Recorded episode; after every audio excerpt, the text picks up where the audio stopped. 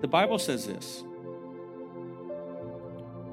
After this, the armies of the Moabites, Ammonites, and some of the Maonites declared war on Jehoshaphat. And messengers came and told Jehoshaphat, A vast army from Edom is marching against you from beyond the Dead Sea. They are already at Hazazon Tamar. Jehoshaphat was terrified by this news and he begged the Lord for guidance. And he also ordered everyone in Judah to begin fasting.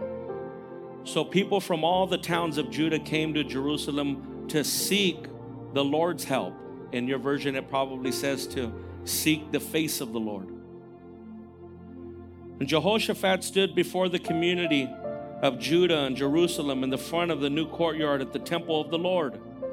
And he prayed, O Lord, God of our ancestors, you alone are the God who is in heaven. You are the ruler of all the kingdoms of the earth. You are powerful and you are mighty. No one can stand against you. O our God, did you not drive out those who lived in this land when your people Israel arrived? And did you not give this land forever to the descendants of your friend Abraham? Your people settled here, and built this temple to honor your name.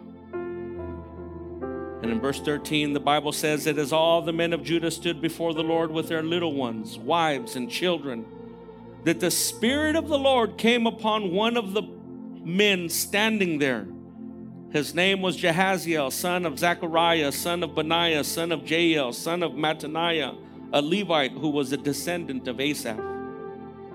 He said, Listen, all you people of Judah and Jerusalem.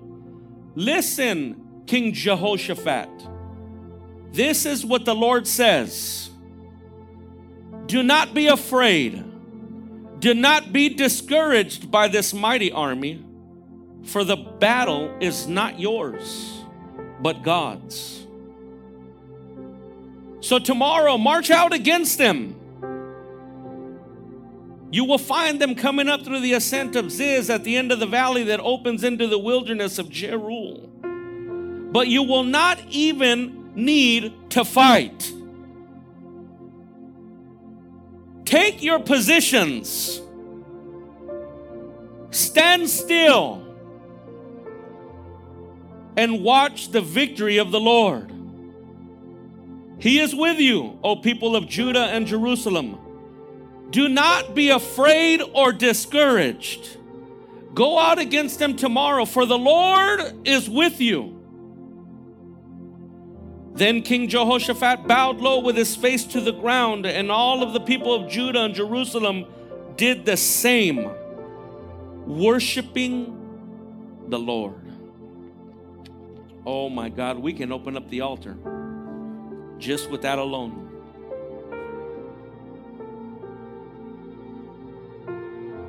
But this morning, I want to present to you this sermon as you turn to your neighbor and tell him this.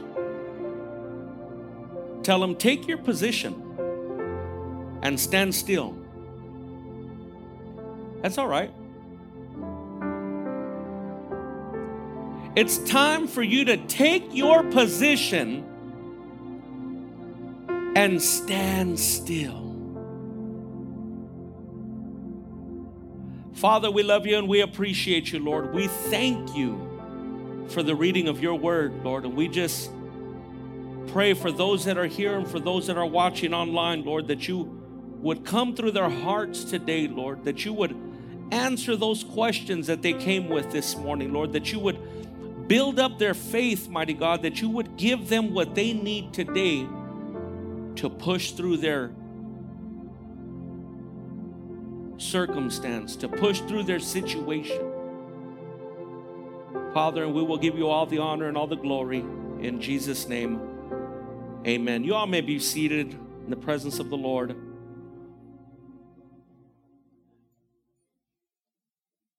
Amen. Today I want to just talk to you a little bit, amen, on this topic of, of taking your position and standing still. But I would like to start out this morning by saying that one of the greatest misconceptions of modern day Christianity, it actually comes from those that mount the pulpits. Can you say amen? This misconception, it comes from teachers and it comes from, from preachers that, that stand behind pulpits just like this one that I'm standing behind this morning. Amen.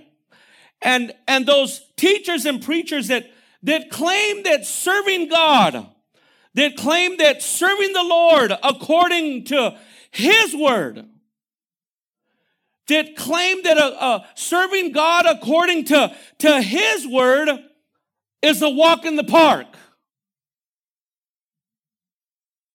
Some will stand behind these pulpits, Brother Daniel, and they'll claim that, that with good intentions and, and just the right amount of, of faith, amen, coupled uh, with a, a simple prayer of, of just coming to the altar and, and lifting up your hands and, and accepting God and receiving God, uh, amen, or, a, or, or, that a, a, or a miracle seed that can, can, can grow in the, in the right soil, or that somehow you will be granted shelter and immunity from the, the difficult days that, that we are going to see ahead in our life. Uh, amen. They, they stand behind there and even the rapture to come.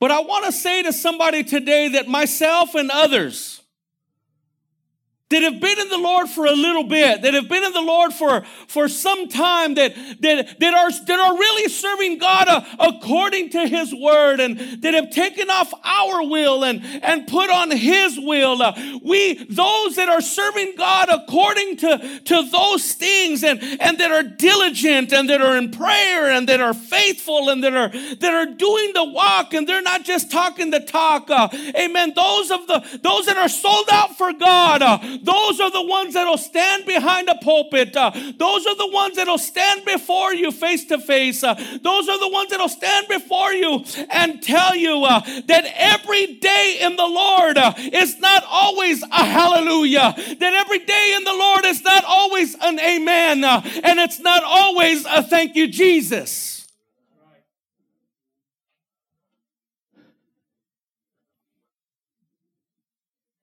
We can test it we can testify to that. Those that have, have struggled, those that have really surrendered themselves to the Lord, and those that are not half hearted, those that are not serving the Lord on the fence, wondering if one day they're in or, or the next day they're out, or, or only if they play the right song, or only if the right brother's behind the pulpit, uh, or only if this, or only if that. Uh, I'm talking about the ones uh, that don't have their eyes fixed on man. Uh, I'm talking about the ones that have their eyes fixed uh, on the author and the finisher of their faith. Those are the ones, Brother Greg, that can say, uh, You got it wrong, buddy, uh, because serving God isn't always a piece of pie uh, with a cherry on top. Uh, I struggle every morning. Why? Uh, because I got to live in this nasty thing called flesh. Uh, and guess what? every day it's a struggle. my flesh wants to pray, my, my, my spirit wants to pray, but my flesh wants to sleep. my spirit wants to go to the house of the Lord, but my flesh wants to take me to the things of the world. And so it's a struggle. And so there's a huge misconception, Brother Ernest, uh, and it comes from those from behind the pulpit uh, that say nice things uh, and they talk about uh, how rich you can become uh, and just come to the altar. Uh, it's okay. Put down your 40 and receive the Lord. now go pick it up and continue drinking. you don't have to repent. you don't have to be sold out. you don't have to be baptized. you don't need to speak in tongues. you don't need to be faithful. You don't need to be here Friday night in prayer. You don't need to be here on Wednesday night. Uh, you don't need to give your tithe. You don't need to. You could just stay drunk and make heaven your home.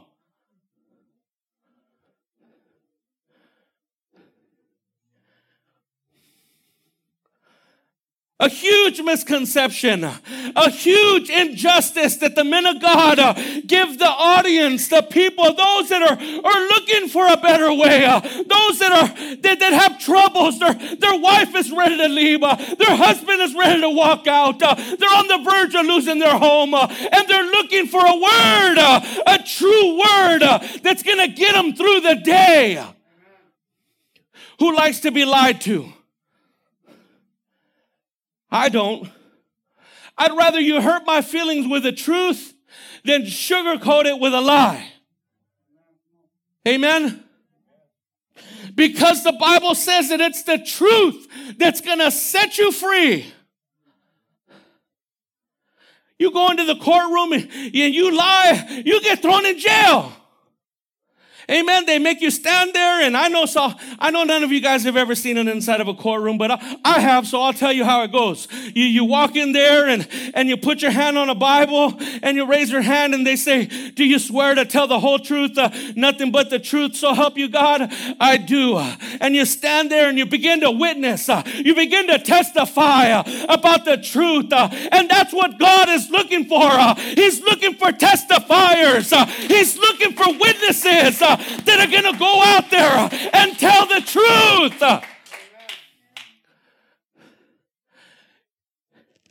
And so we stand behind these pulpits and, and there are those that, that, that, that, that'll say that the longer you walked with God, uh, or the more time that you spend in prayer, uh, or the more consecutive Wednesdays, uh, or Fridays, or even Sundays uh, that you come to church, uh, or even the more ministries that you lead. Uh, you know, oh, I got all these hats, brother.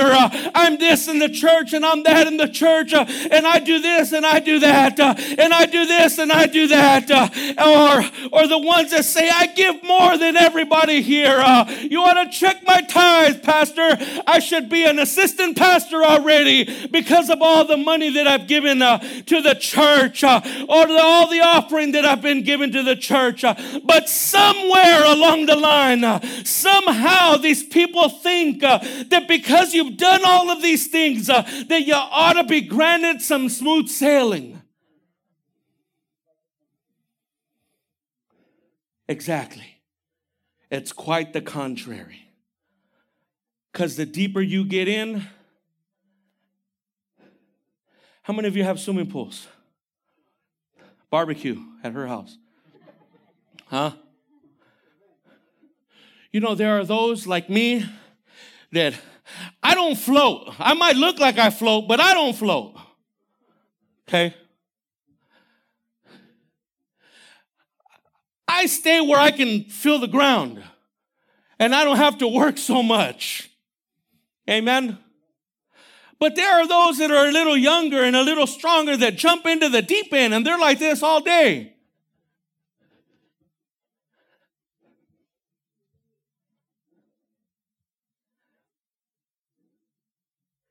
And, and there are those that are in the church that because they're like this all the time, They feel like they should be granted certain things. And one of those things is, I shouldn't be struggling. I, I pray and I and I fast and I give my tithe and I give my offering and I and I usher at the door and I greet everybody and I, I'm nice to everybody and I show up and I even clean the church and, and I do this and I do that and I give my alms and I give everything that I have. I do all this. Why am I struggling? Because the deeper you get in God, the more work you're going to have to do the deeper of a relationship with that I have with my wife is a, and it's it's going to cost us some work.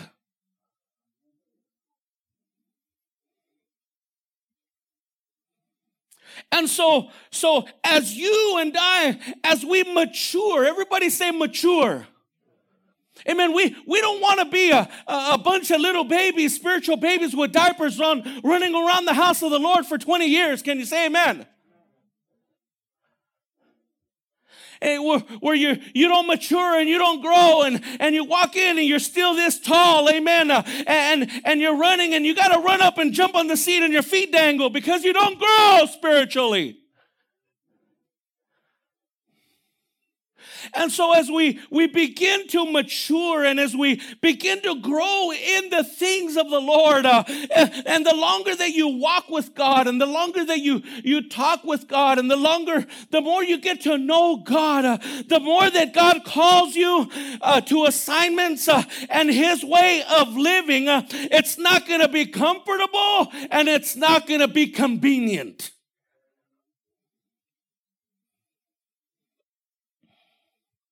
So if you're looking for comfort and convenience, then God's not for you. Amen. Because he, even he sacrificed uh, on the way to the cross. Can you say amen? And you see, a lot of us wanna, we, we want the cross, but we don't want the whippings. Uh, we want the cross, but we don't want to wear the crown of thorns. Uh, we want the cross, but we don't want to be lashed. Uh, we want the cross, but we don't want to take the walk. We want the cross, but we don't want to put the work in. We want the blessing of the death, the burial, and the resurrection, but we don't want to put in the work. Can somebody say amen? Because hashtag this, brother, it's not long, I promise. Those of you that are at home, please listen. That as we mature, as we grow, as God calls us to certain assignments, it's going to get uncomfortable. It's going to cost us something. It's not going to be convenient because now you're going to have to rearrange your schedule and see where, where God fits. Hallelujah. Where does God fit on my schedule? Some of us have them at the top, some of us have them in the middle, some of us have them at the bottom, some of us don't even have them on the list. And, and so, so the more we, we, we say I do to the Lord, the more we, we, we, we, we, we, we bond in this marriage, the, the more that we grow in our relationship and our marriage to the Lord.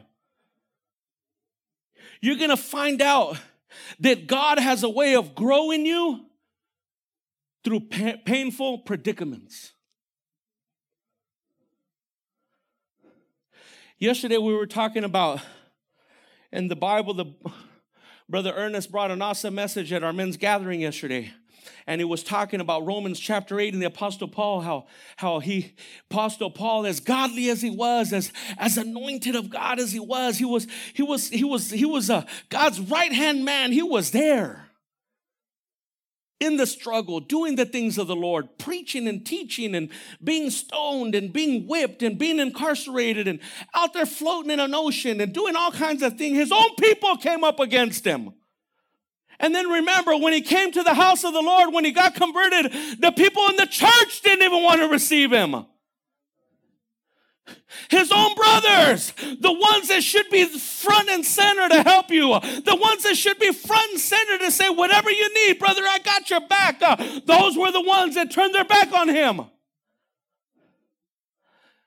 But you know what he did? He persevered, brother. He, he pushed through and he says, Man, uh, and, and he even said it. He goes, The things that I want to do, I don't do. Uh, but the things that I uh, the things that I should do are the things that I don't do. And the things that I don't want to do are the ones that I'm doing right now. And I can't find my way out of it.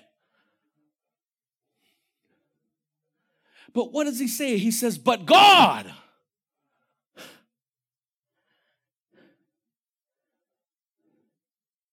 Made everything right for him.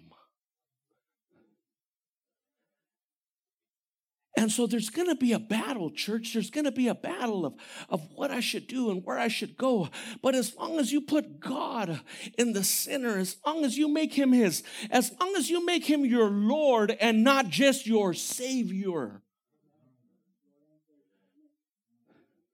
You see, we want we want the Savior. Save me, Lord. Uh, take me out of this mess. Uh, save me. Take me off the cross, like the thief said. Uh, take me down. Get me out of here. Get me out of my situation.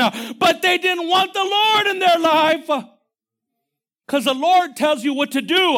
A Lord tells you where to go. A Lord tells you how to live. A Lord tells you where to sit. A Lord tells you where not to sit. A Lord tells you what you're going to do and not what you want to do. The Lord. And so there's a huge misconception that uh, people standing behind the pulpits is saying, oh, he's your savior. Well, what about the Lord? Who's Lord over your life? Who's lording over you? Some might say their husbands.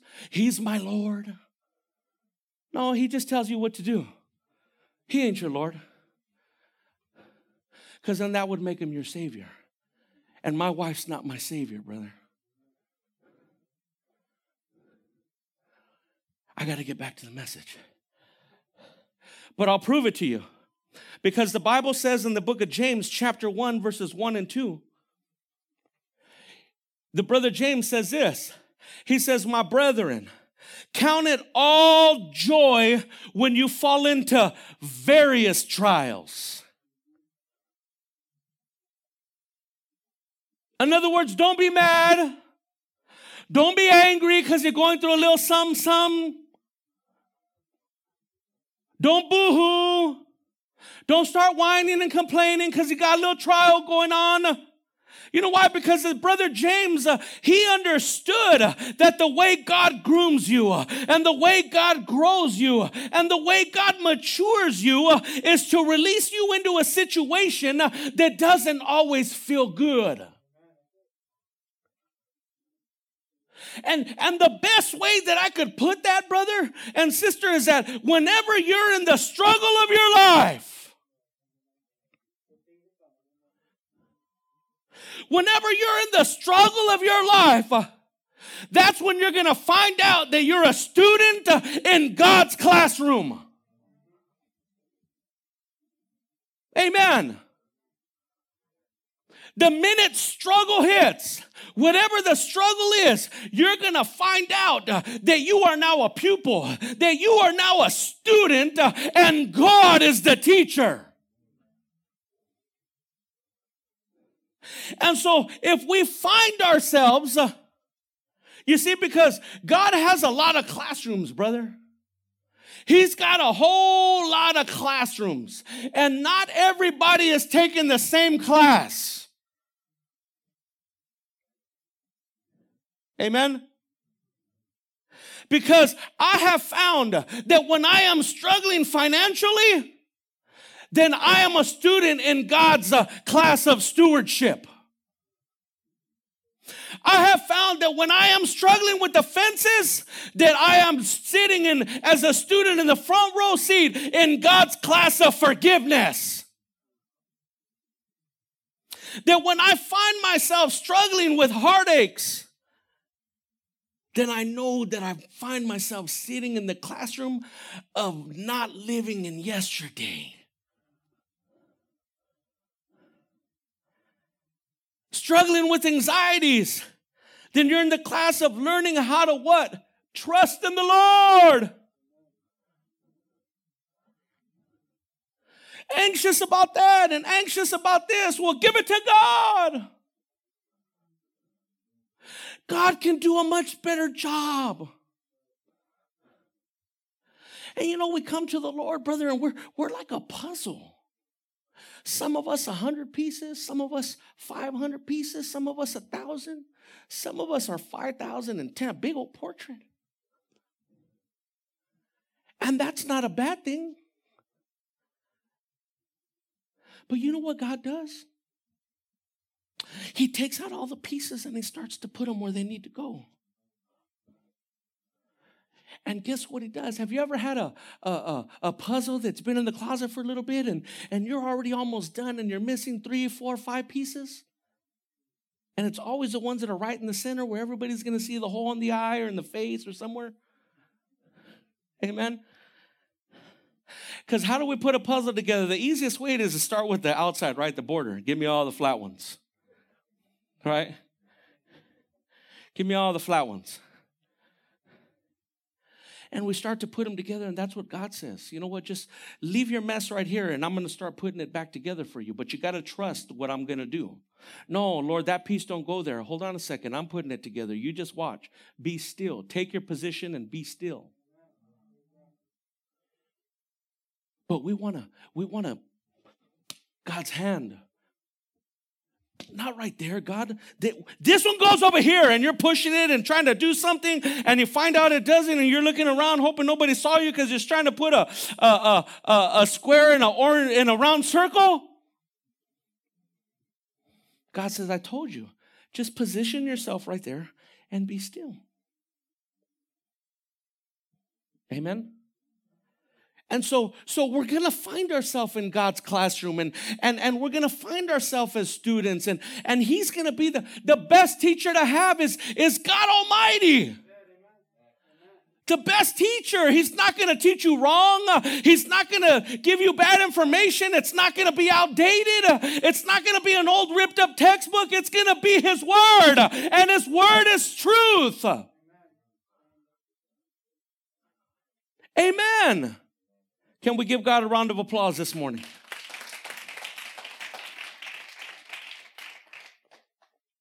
And so I don't know what classroom you you find yourself in today and I don't know uh, uh, I don't even know if you're passing the class or if you're failing the class. But you know what the Lord showed me in all of this? That the most difficult class that you and I will ever have to take the most difficult class. And I know everybody's to agree with me that the most difficult class that we are all to have to take in our lifetime is the class that teaches us how to stand still.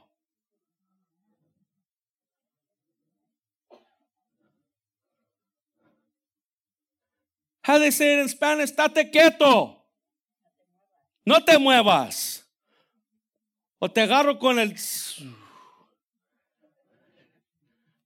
con el cinto. Right? Stand still. And so when we look at the word stand in the Hebrew, that word is this word. Everybody say yatzab. Yatzab. Yatzab. That means to stand. That means to, to, to set or station oneself. That means to be firmly rooted and upright. Amen. It means to, to be firmly on firm ground, firmly rooted and upright, in an upright position. That's what he's telling them. I need you to, to stand there and I need you to dig in your heels. Uh, I, I, need you to stand there and be rooted uh, and, and position yourself. Uh, but I need you to not be leaned over. I, I don't need you to be forward or backwards or sideways uh, or tied up to anything or anything holding you up. Uh, I need you to be standing there uh, and I need you to be upright. Because you know what sin will do? It'll cause us to, to bend. You know what circumstances do? It'll cause us to buckle.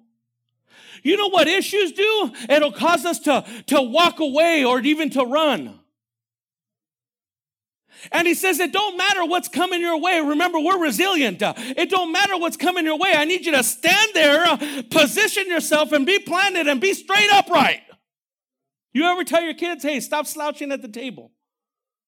Sit up. They're all like this in the chair with dinner in front of them, and they're all, hey, man. You tell them, I need you to sit up straight and eat your food. Or when you tell them no, huh? You tell them no, no. There's some adults like that too. Amen. You know, Walmart's got it down. They put the big old gumball machine at the door on the way out. That's why they, it's a marketing strategy. That's why they put all the candies and chips and honey buns and donuts. Oh man, even for me, I gotta, I gotta wait in the car sometimes. Cause I'm walking out with Funyuns and chocolate donuts and a Kit Kat bar. And it's all on the way out. And I seen this little kid one time at Walmart whose mom didn't want to give him a quarter for the gumball machine. And you know how it's pretty cool? It goes like this for a little bit and then it comes out. You know what this kid did when his mom said no? He threw himself on his back. I was like, whoa, did that hurt? It scared me. I jumped back because I heard the thump, thunk. And and his he had the loudest scream. His mouth opened, and like three seconds later, a big old scream came out.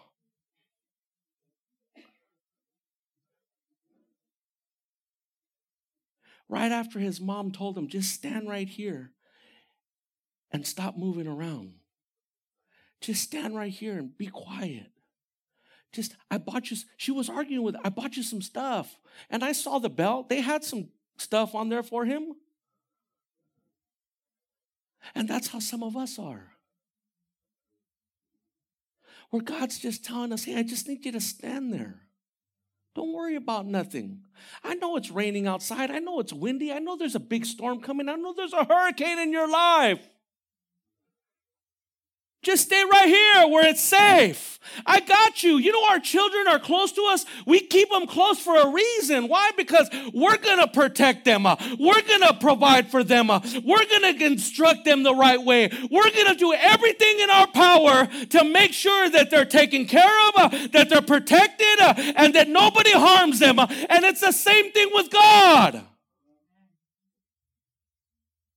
That although you might be 20 or 30 or 40 or 50, you're still his child. You still have a father in heaven that loves you and that cares about you and that's going to bend over backwards for you. But you got to be still. You got to stand and be still. I like this when I looked for when I looked at it in the Hebrew, uh, the, the word still it's mama.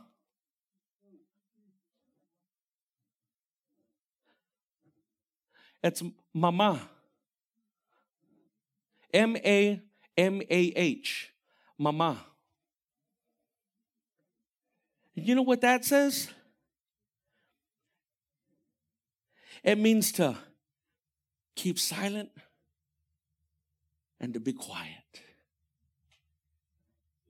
So you know what he was telling Jehoshaphat? Because Jehoshaphat was going crazy. Oh my God, they're coming to get me. Oh my God, lock the gates. Oh my God, the armies are coming to get me. They're coming to kill me. And God said, Hey, I need you to take your position. I need you to stand there and be upright, but I need you to shut your mouth.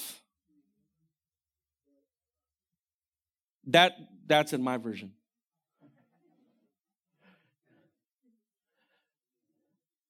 He said, I need you to stand there and I need you to be quiet, Jehoshaphat. You're making it worse, brother. I know some wives are like, You're making it worse, Jehoshaphat. You're looking crazy right about now, bro. All over the place. And God says, Hey, just trust me, man. I got you. I'm not going to let nothing happen to you. I'm going to, as a matter of fact, here, get on. And he's going to carry you in the palm of his hand.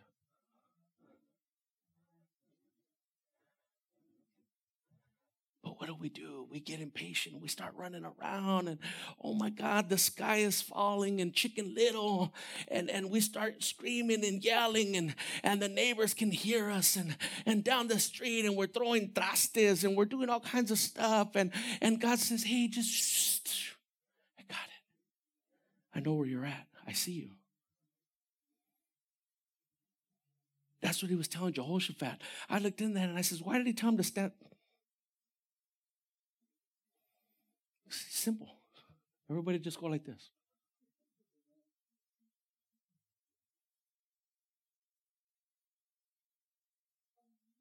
And while you're doing that,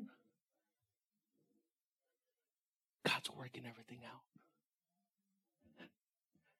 Because you know what our mouth does? Y'all know. I don't have to tell you. I know.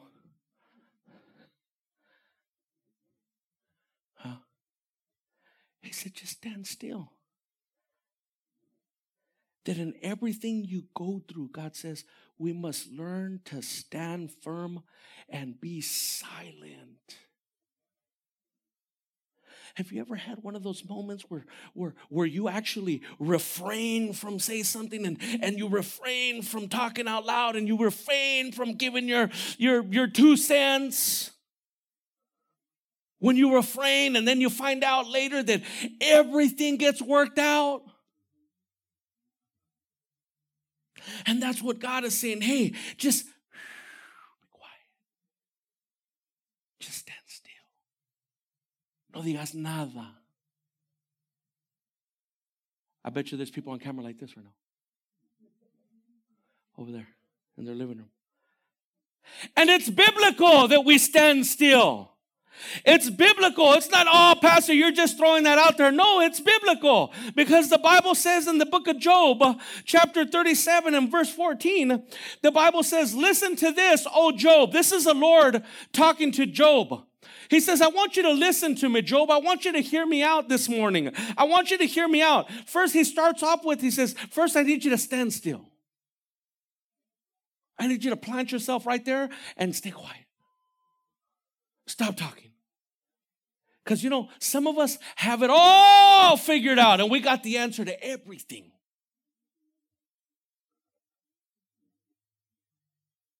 And God's just saying, My ways are not your ways, and my thoughts are not your thoughts. Just stand still, Job. Job didn't understand. Job lost his money, he lost his house, he lost his kids, he lost his cattle, he lost his what? He lost it all. And can you imagine me that I'd lose something? I'm like like all over the place and I'm impatient. I lose my keys. I, well, you know, we forget our phones, we lose it. We go all the way home. We, we make ourselves late from work to work to go all the way back.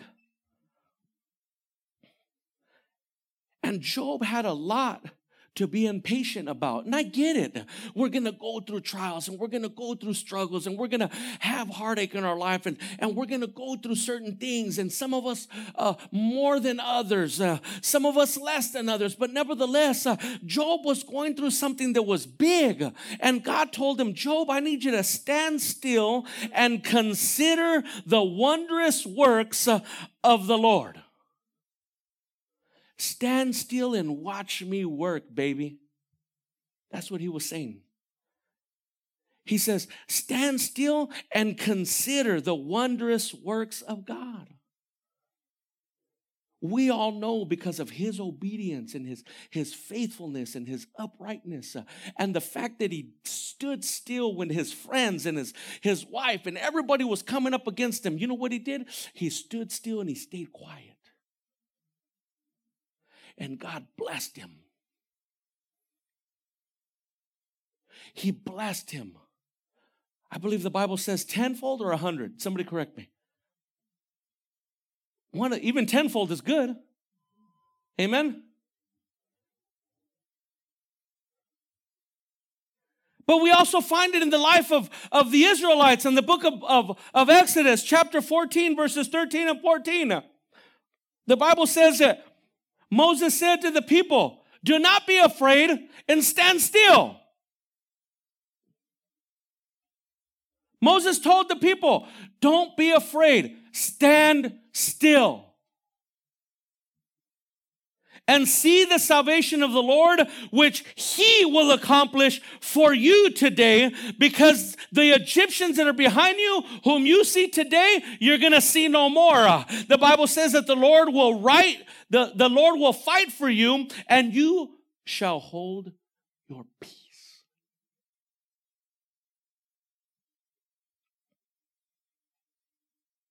Moses and the Israelites uh, were standing at the Red Sea. They had nowhere to run. They had nowhere to hide. The Egyptian army was there on their trail, and the man of God told them to take their position and stand still. And so today, I stand behind this pulpit uh, to tell you that God wants for you and I to take our positions uh, and stand still in whatever it is. Take your rightful position in God. You know that you guys have authority. You know that you have power, sister. Because the Bible says in the book of Acts, chapter 1 and verse 8, that after you receive the Holy Ghost has come upon you, you will receive power. So every one of us in this room right here is a powerful individual. Not only are you powerful, you're royal. You're royal, brother. You're royalty. You see, the enemy will come in and make you think you're trash, but God doesn't make trash. He will make you think you're nothing. He'll make you think you're insignificant. Uh, and he'll blast you with uh, low self esteem and, and all these uh, complexes and everything else. but God wants you to know that you're royal and that you're peculiar and that you're a holy nation and that you're full of power. We got to start church. We got to start walking in that power. You know, when you roll out of bed and your feet touch the ground, the devil should be already on notice.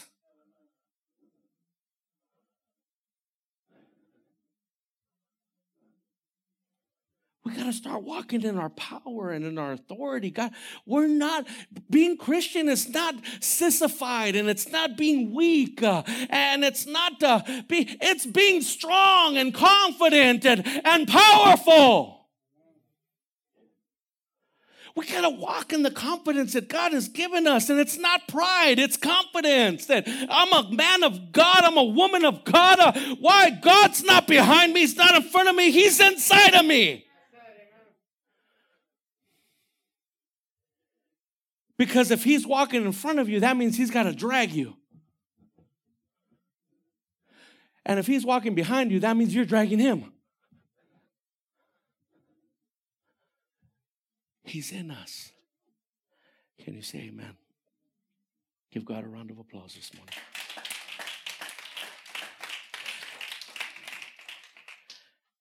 And so now that we're done with the introduction, In the portion of scripture that we read, it speaks of a man by the name of Jehoshaphat. Amen. And the Bible lets us to know that King Jehoshaphat is the king at that time. And I'm going to kind of fast forward because there's a couple points that I want to give to you that I think that are, are necessary for us to know. You might not need them right now in your life, but maybe you know somebody that does, or, or you're going to need them. But there's some powerful stuff that happens in this story that we read. And I believe that God was trying to show Jehoshaphat two things.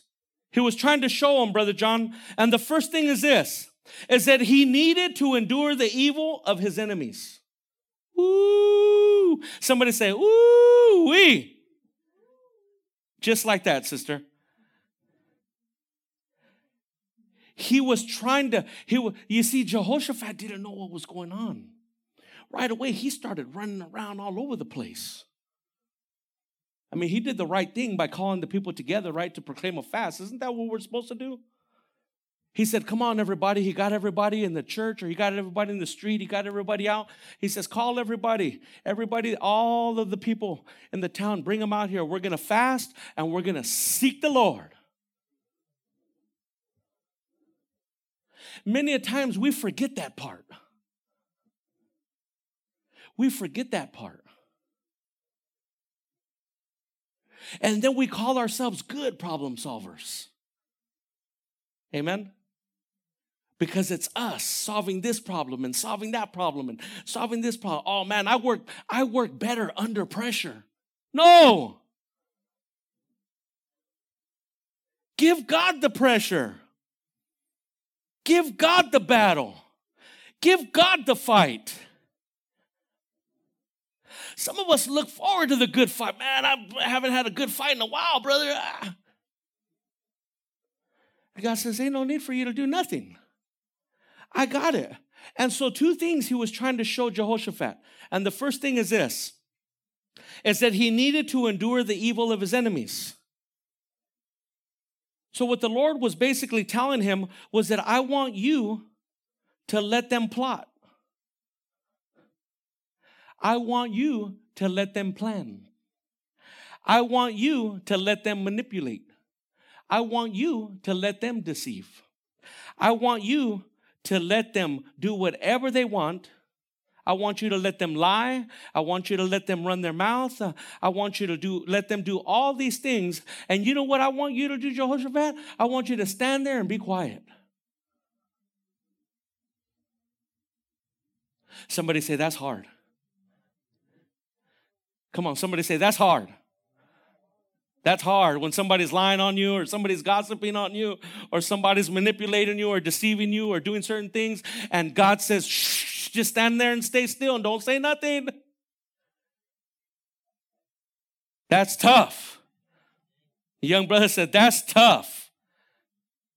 Because right away we want to put up our dukes or we want to say something or we want to we want to throw some, we want to do something. What you mean just stand there and stay still?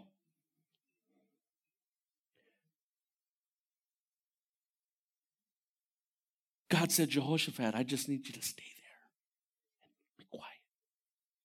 Don't say nothing. Don't even look over there.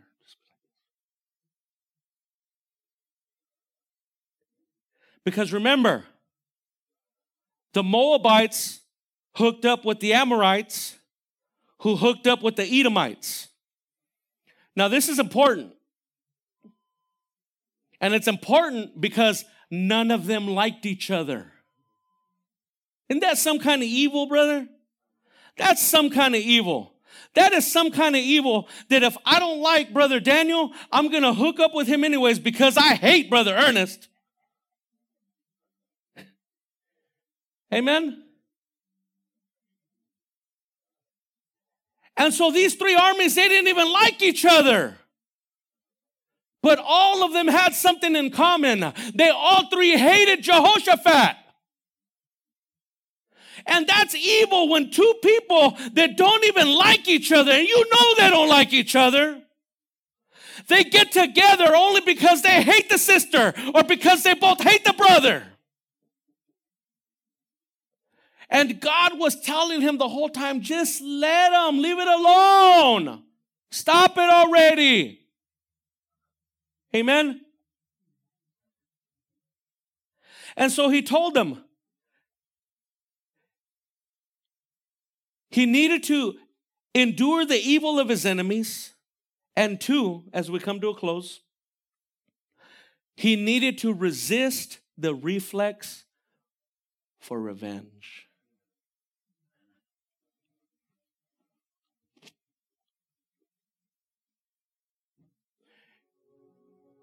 You know, revenge is a weight there are some things that I consider to be heavy. I can deal with I can deal with the shenanigans. How many of you ever called shenanigan? Brother Richard used to call it all the time at work. I call shenanigans. He's leaving again early. I call shenanigans. He'd be, hey boss, can I leave early? No, I need you. I call shenanigans. Everybody was throwing shenanigans at work.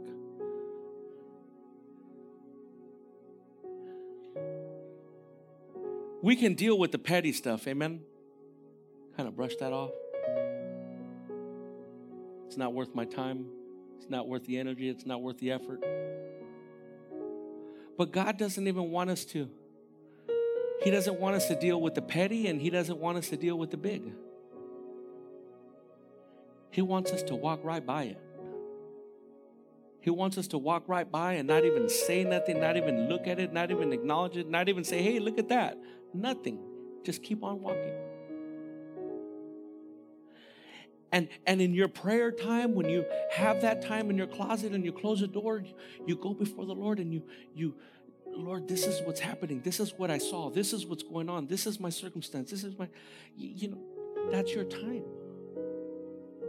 to unload. That's your time to to take off that weight. You know a lot of times we we have the tendency to to play telephone. Amen my wife taught a, an awesome message on that to the ladies about how when you play telephone, that when you say something on this end, by the time it reaches the third or fourth person, the story is all twisted. There was fighting going on, somebody got arrested, and nothing even happened.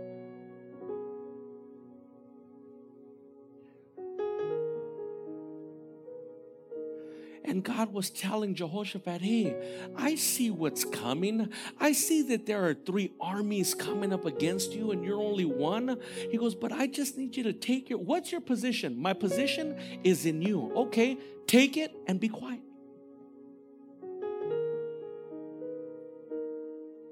Let me fight it for you. Let me work it out for you. Let me open the door for you. Let me close those doors that need to be closed.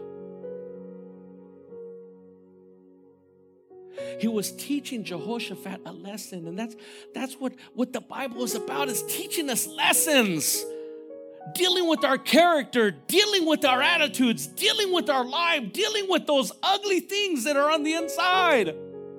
I could sit here and, and if I made you walk away happy go lucky and feeling like you're gonna be a millionaire, I did not do my job. But if I made you feel bad, if I made you feel convicted, uh, and I got you to repent uh, and to change your ways, uh, then I did my job.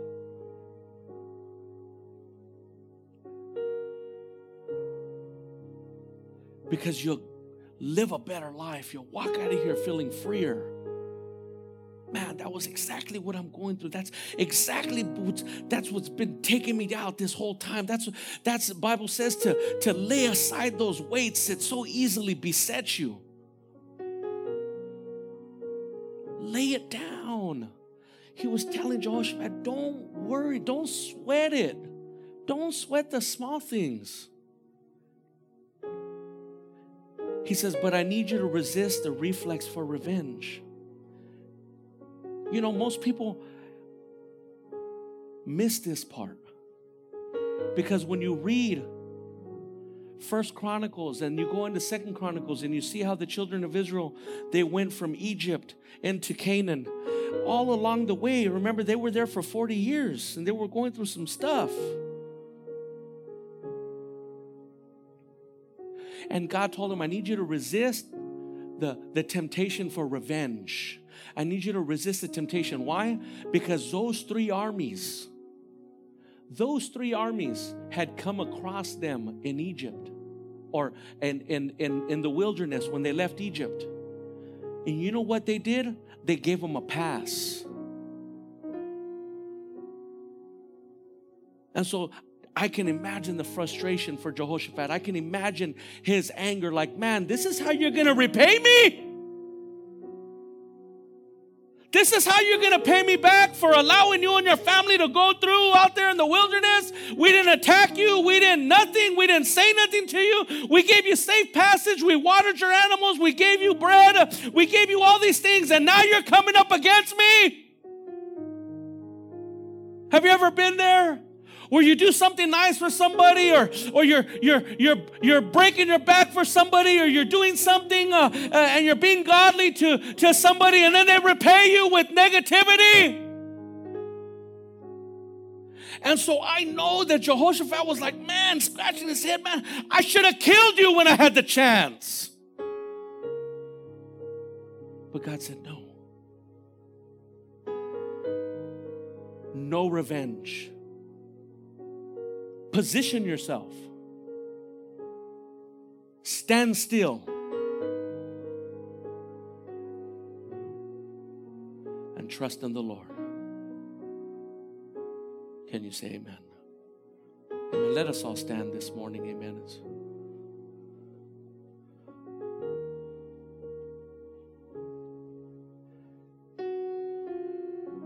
I believe that somebody today is struggling with allowing God to be God.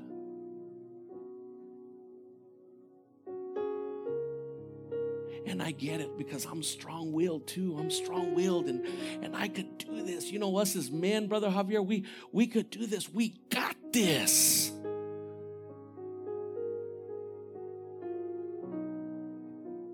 But remember, it's not our will,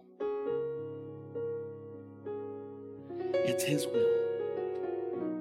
And His will says to go find an altar and to lay it down at my feet. Take your position at the altar. Be still. And allow me to operate. The Bible says in second book of Chronicles, chapter 7, verses 14 and 15, that if my people who are called by my name would humble themselves and pray and seek my face and turn from their wicked ways, he says, then when you do that, when you come to an altar and you humble yourself and you pray and you seek his face and you repent and you turn from your wicked ways, he says, then I will hear from heaven and forgive you of your sins. And then I will heal your land, heal your land.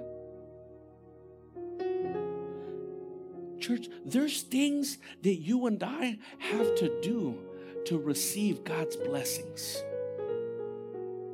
There are things that we have to put in order. There are things, there's a structure, there's a, a structure, a foundation that needs to happen before God can start building a house on it.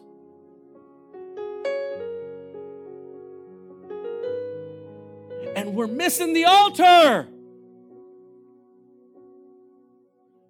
The opportunity to come before God and say, God, I messed up. I messed up. I said this or I did this or whatever it is. God just, He just wants you